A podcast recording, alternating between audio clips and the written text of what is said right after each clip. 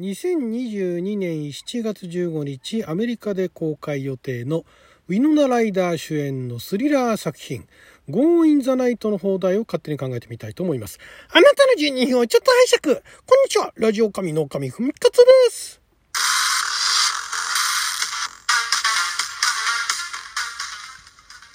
今日は2022年、えー、6月の24日金曜日6曜は釈迦関口でございます。毎週金曜日は日本公開前の日本で公開するかどうかもわからない洋画の放題を勝手に考える。洋画の放題考えますのコーナーをお届けしておりますが今回はあまずサウスバイサウスウェスト映画祭で今年の3月13日に公開されてでアメリカで今年の7月の15日からあ映画館で公開。そして、えー、オンラインオンデマンドですね。での配信が8月2日予定されております Go on in the Night ですね。こちらの初監督、えー、作品、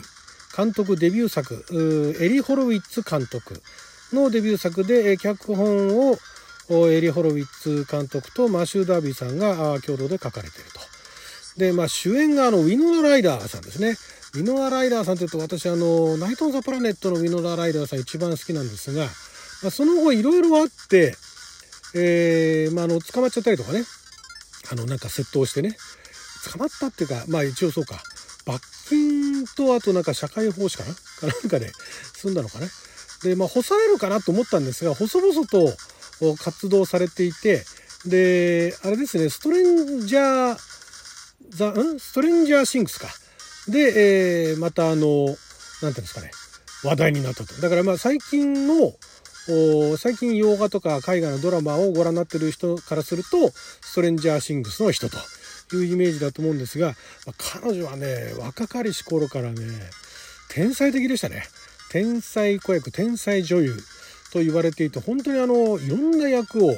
演じることができた。だから、えー、あの時はだからジョディ・フォスターの再来っていうのはまた別か。だからねウィノラ・ライダーがあの、あの人、えっ、ー、と、ナタリー・ポートマン。あたりですよね。が、かなりあの、頭角だったんですが、まあ、あの、ウィンナーライダーさんはね、いろいろあの、心病んでしまったりだとか、いろいろあってね、それでも活動は続けられていたと。だから結構あの、コンスタントに映画、ドラマに出演されてたんですよね。で、まあ、最近ではそのストレンジャー・シングスでおなじみということなんですが、そんな彼女が出演する、主演するこの映画なんですが、まあ、あるページ行くとホラーってあるんですけれども、多分これスリラーなんですね。だからまあミステリーかまあスリラー、まあドキドキハラハラするようなね、感じの作品だと思うんですが、まあお話としては、もうミノラライダーさん結構もうお年、彼女50を超えてるか、ちょうど今50ですね。だからまあ映画撮影した頃は、40代後半というかまあ、それぐらいのある種熟年女性が、あ熟年の彼氏とね、結婚はしていない彼氏と一緒にちょっとなんかあの郊外、まあ、田舎のロマンチックなねところに旅しようと。言って車で行ったはいいものの、えー、まあ、とあることからちょっと先に進めないというか、えー、もうそのこの先宿泊するところ、えー、どれだけ行っても見つからないと。いうところで、えまあ、ちょっと人と離れたところにポツンとあるなんかあの小屋みたいなねえところを見つけてでそこで、え夜を過ごそうと。そこの中にはあ若いカップルがあもう住んでいるのかな？かなんかで、えちょっとそこで一晩あの泊まらせてもらいたいと。いったところを快く特にその若いカップルの女性の方が快く招き入れてくれてですね。でまああのちょっとゲームをしたりだとかゲームしてもあれですよ。あのテレビゲームじゃなくてなんかボードゲームみたいにしたりだとか。なんか和気あいあいしてる感じなんですが気づくとなんかその若い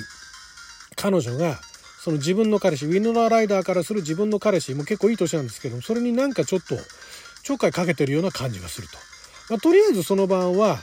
おとなしくね、えー、まあ、ウィノラーライダーも先に寝ちゃったのかな。でふと起きると彼女と彼氏がいないわけですよ。彼女っていうのはだからその若い彼女の方ですね。で、えー、自分の彼氏もいないと。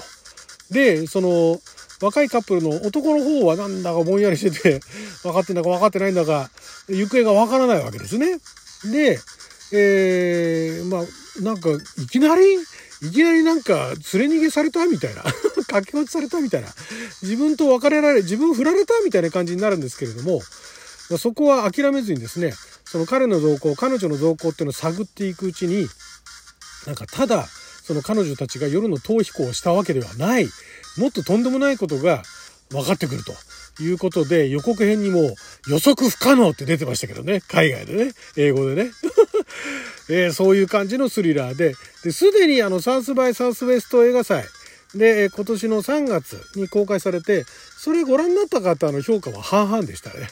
えー、あの、すごい面白いって言ってる人もいれば、なんだかな、みたいなね、いう方もいらっしゃってて、まあ、ただ予告見た限りでは、スリラーとしてはね、シンプルだけど、ちょっと気になるなと、どう、どういう風に行くのかなと、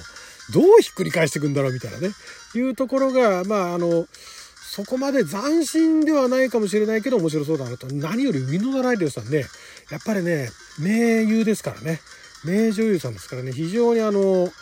なんでしょう、少ない要素を補ってあまりある演技みたいなね。もうその表情一つで、この今の状況がどういう状況なのかっていうのが観客が見てわかるっていうね。そんな感じの予告編でしたけれども。これ、これどうでしょうね。まあだから今、ストレンジャーシングスで、イノラ・ライダーさんが有名になっているから、そういう意味では日本でも劇場公開しますかね。えー、共演者としては、ダーモット・マローニーさん。ダーモット・マロニー、マローニーさん？ダーモット・マローニーさんは、この方はね、うーん、この方もキャリアの長い方方なんですが、ダーモット・マローニーさん、あんまりあれなんだよな。メジャーな、なんかコメディばっかり出てますね、昔はね。最近だとなんかあるかな。なんか有名な、有名な大ヒットした、あー、出てないだ。大ヒットした作品なんかあるかな？まあ、ミッシング ID だとか、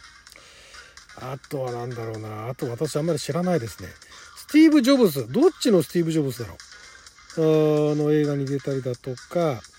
最近だと2018年がザ・メッセージ。あ、ザ・クーリエに出てんだ。あー、まだ見てないですけどね。2019年にザ・クーリエと。2021年にデッドリー・イリュージョンと。テレビの方ではテレビドラマも結構活躍されてますね。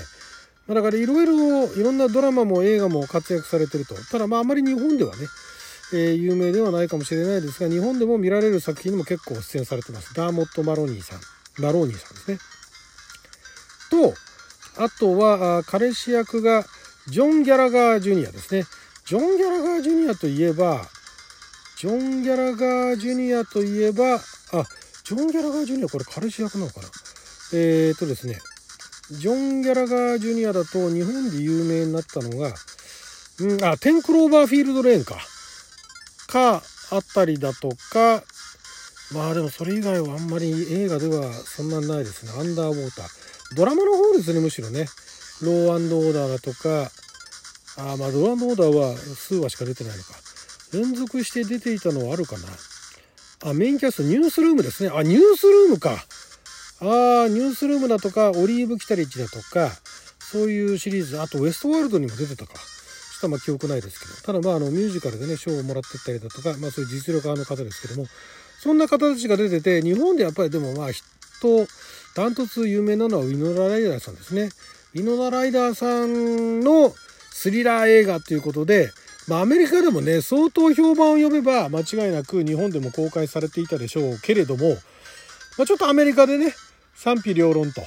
まあ、これからあの劇場公開本格的にするんで、それでどういう反応があるかですね。7月の15日以降、どれぐらいヒットするか、どれぐらい話題になるかによって、日本で公開されるかどうかが決まるかと思いますが、ただオンデマンド、ビデオオンデマンドあたりではやるんじゃないですかね、これぐらいのね、あの何ー、なんですかね、ボリュームというか、内容の出演者だとかも含めて、こういう内容であればビデオオンデマンドあたりでは配信してくれるかなというところで、じゃあ、 Gone in the Night。これまあ直訳すれば、あのー、その夜消えたみたいなね。その夜、誰かっつったら彼らですよね。その夜消えた。 Gone in the Night って同じタイトルで、なんかあの実話をベースにした映画も過去にあったそうですけれども、まあそれ日本でやってたのかな。まあ、 Gone in the Night。まあこれはあの8割方、9割方 Gone in the Night にね、もし日本で公開されるとしたら、なりそうですけど、ゴーインザナイト、カタカナでね、そのまんま。でも、うーん、ここはやっぱりあえてね、洋画の放題考えますのコーナーとしては、放放題放題した放題？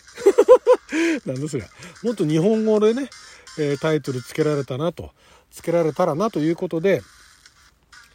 闇夜に、闇夜に消えた二人。闇夜に消えた二人っているかな？闇夜に消えた謎。うー闇夜。これもね、いつもやっていくとね、だんだん短くなってくるんですよね。短い方がインパクトあるみたいなね。逃避行とかなっちゃうと、なんかあの不倫の話だとかね。なんかあと、まあ、あの逃、逃亡者みたいなね、感じになっちゃうから、彼と彼女がいなくなっちゃったわけだから、そこが謎なわけなんで、ね、闇夜に消えた、失踪、うーん、失踪した二人。失踪、うーん、失踪の謎。それはちょっと違うな。強引じゃないと。うん、闇夜。闇夜の逃避行。逃避行って言ったら逃避行してる側の方のね、がの視点で行っちゃうから、それを追っかけるわけなんで、だから、消えた、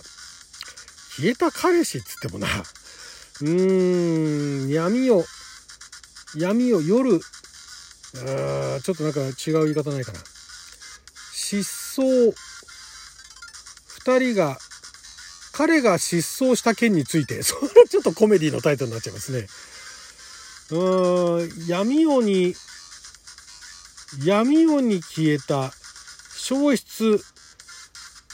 二人消失。もうちょっと全然いいの思い浮かばない。二人が消えた。うん、まあそんな感じでどうでしょうかね。はい、ということで12分間の貴重なお時間いただきありがとうございました。それじゃあまた。